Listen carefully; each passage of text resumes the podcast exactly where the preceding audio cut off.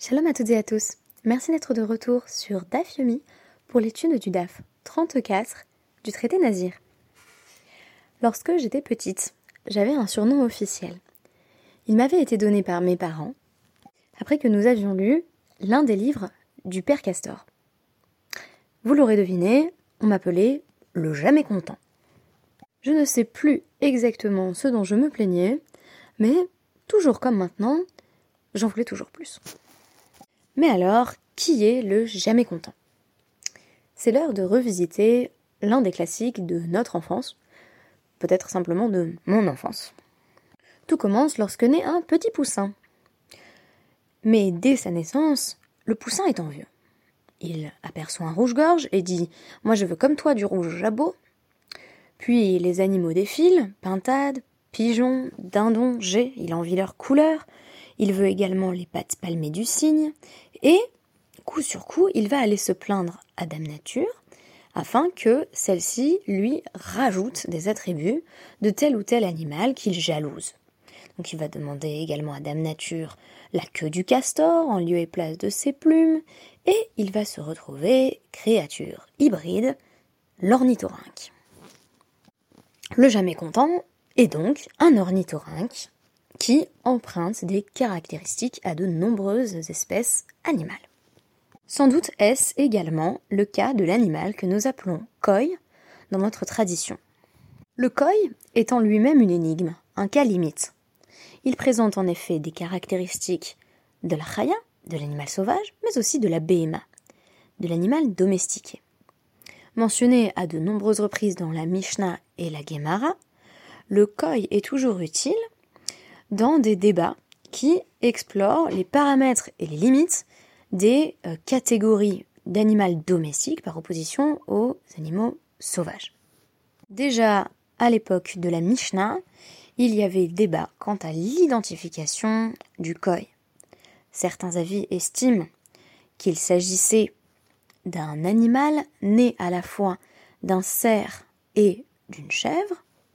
Des sources médiévales, rabbiniques, ainsi que des chercheurs contemporains associent plutôt le koi au buffle d'eau, qui peut être à la fois un buffle domestique et une espèce sauvage.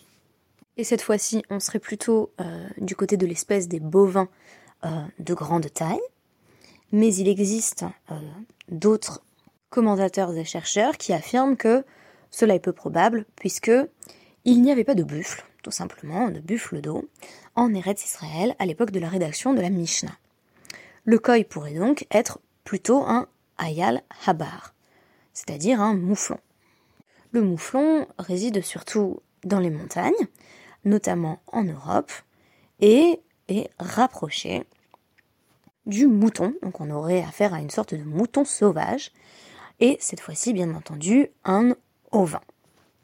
Le mouflon est particulièrement connu pour euh, ses longues cornes qui ont euh, une forme spiralaire, donc euh, comme une sorte de, de chauffard.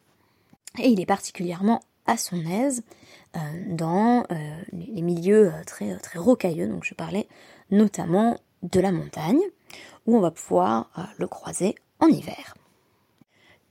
Cette petite introduction était nécessaire à la compréhension de la Mishnah que j'avais envie de citer aujourd'hui, qui va évoquer l'ambiguïté de statut du koi. Et c'est cette ambiguïté que je vais m'efforcer d'expliquer dans un second temps. Donc, on nous dit matnitin, ra et ha koi ve'amar. C'est quelqu'un qui voit un koi, donc vous pouvez traduire par buffle ou par mouflon, si vous voulez, et qui dit hareni nazir chez chaya. Je deviendrai nazir si il s'agit d'une bête sauvage. Ou hareni nazir chez enochaya, si ce n'est pas une bête sauvage, hareni nazir chez behema. Je deviens nazir, donc ascète, s'il s'agit là d'une bête domestique, hareni nazir chez enzo behema, la négative. Hareni nazir chez chaya ou behema, quelqu'un qui dit c'est une bête sauvage et un animal domestique, ou encore hareni nazir chez enzelo chaya velo behema, c'est ni l'un ni l'autre. Hareni nazir chez Echad Mikem Nazir, donc quelqu'un qui entend toutes les déclarations précédentes et qui dit « Si l'un d'entre eux est un Nazir, je suis Nazir aussi », ou alors « Hareni Nazir chez En Echad Mikem euh, Nazir », donc il arrive et il dit bah, « Si aucun d'entre eux n'est Nazir, alors moi je deviens Nazir », ou encore, dernier cas, « Hareni Nazir chez Kulchem Nazirin. Si toutes les personnes qui ont formulé les, les déclarations qui précèdent sont Nazir, alors je veux être Nazir. Conclusion de la Mishnah. Hare Kulan Nazirin. Ils sont tous Nazir. Et là vous me direz, comment est-ce que ces énoncés peuvent être simultanément vrais ? Eh bien, on peut remarquer tout d'abord que le koi a effectivement des caractéristiques de la behema et de la chaya, de l'animal domestiqué et de l'animal sauvage. A l'inverse, il y a des caractéristiques qui ne sont pas celles de la behema et qui ne sont pas celles de la chaya. C'est ce qui permet de dire que le koi est simultanément un animal domestique, un animal sauvage, ni un animal domestique, ni un animal sauvage, et en même temps, un peu des deux.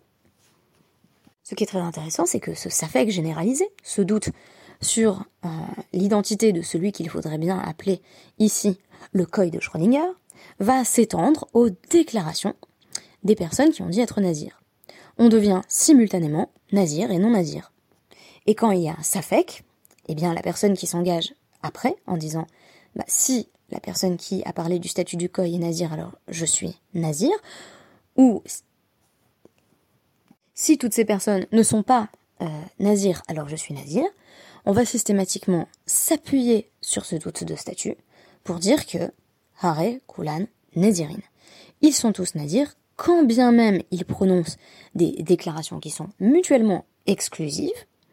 Pour le koi, ça se comprend beaucoup mieux, mais il faudrait étendre euh, ce raisonnement en disant que tous ces énoncés pourraient être vrais ou faux, ou partiellement vrais et partiellement faux.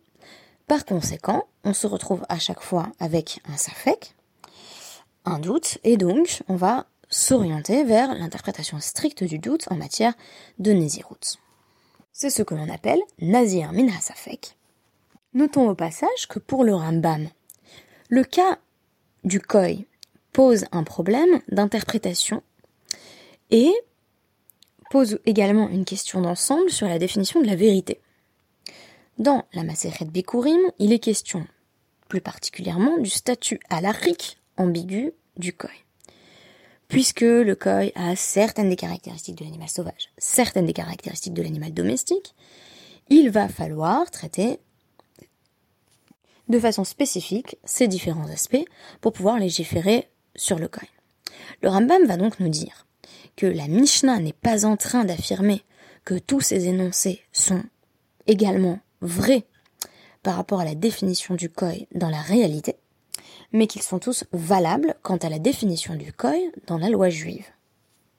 En d'autres termes, le koi ne peut pas être à la fois un animal sauvage et un animal domestique. Il ne peut pas être à la fois l'un et l'autre, et ni l'un ni l'autre. Mais c'est parce que la loi juive va conceptualiser le koi comme une chaya, du point de vue de certaines lois, et comme une behema, donc comme un animal domestique, lorsque euh, cette catégorie va s'appliquer à d'autres lois, que une partie de la déclaration est vraie, et comme une partie de la déclaration est vraie, ou pourrait l'être, alors la personne euh, devient un nazir, avec ce principe qui est explicité d'ailleurs dans la suite du D A F de nazir min ha safek. Comment est-ce qu'on peut devenir nazir quand c'est basé sur une déclaration qui tenait elle-même sur un doute.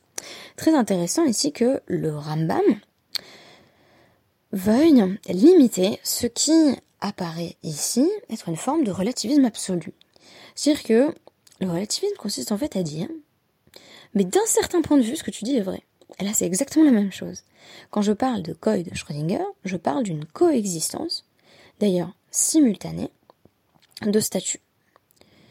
Il faut bien préciser que euh, le chat de Schrödinger a donc ce statut intermédiaire, un, un entre-deux qui peut être élucidé. Alors, si on ouvre la boîte, le chat est soit mort, soit vivant, et d'ailleurs le mécanisme même qui consiste à ouvrir la boîte fait que le chat est mort. À partir du moment où j'ouvre la boîte, le poison se diffuse et le chat est donc mort. Tandis que pour le koi, on reste sur une incertitude qui est liée au fait qu'on a catégorisé euh, des caractéristiques de la chaya et de la behema.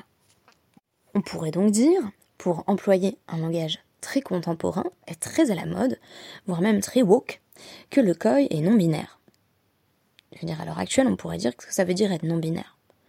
Bah, je suis homme, je suis femme, ni homme, ni femme, à la fois homme et femme.